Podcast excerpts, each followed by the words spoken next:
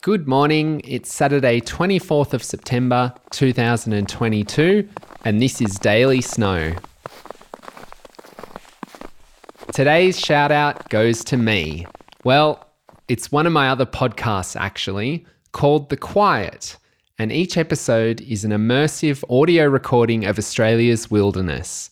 Put headphones on and be surrounded by the sounds of nature for an hour or so each episode.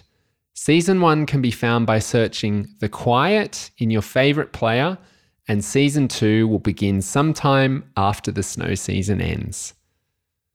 Well, yesterday, Arvo, I checked in on the conditions and was pleasantly surprised to see some blue sky around Perisher and Thredbo.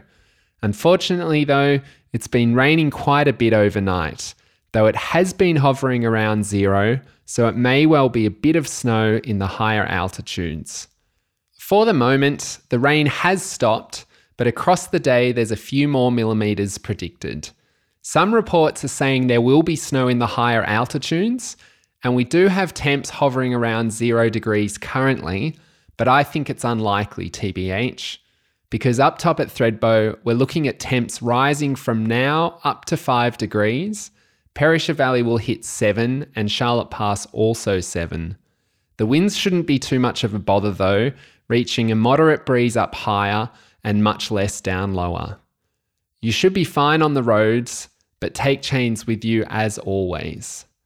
I'm going to keep it short today as I'm about to head out hiking between Yukonbean and Guthega.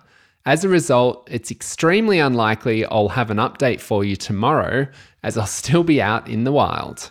So until Monday, I'm Anthony Garvin. It's Saturday, September 24, and this has been Daily Snow.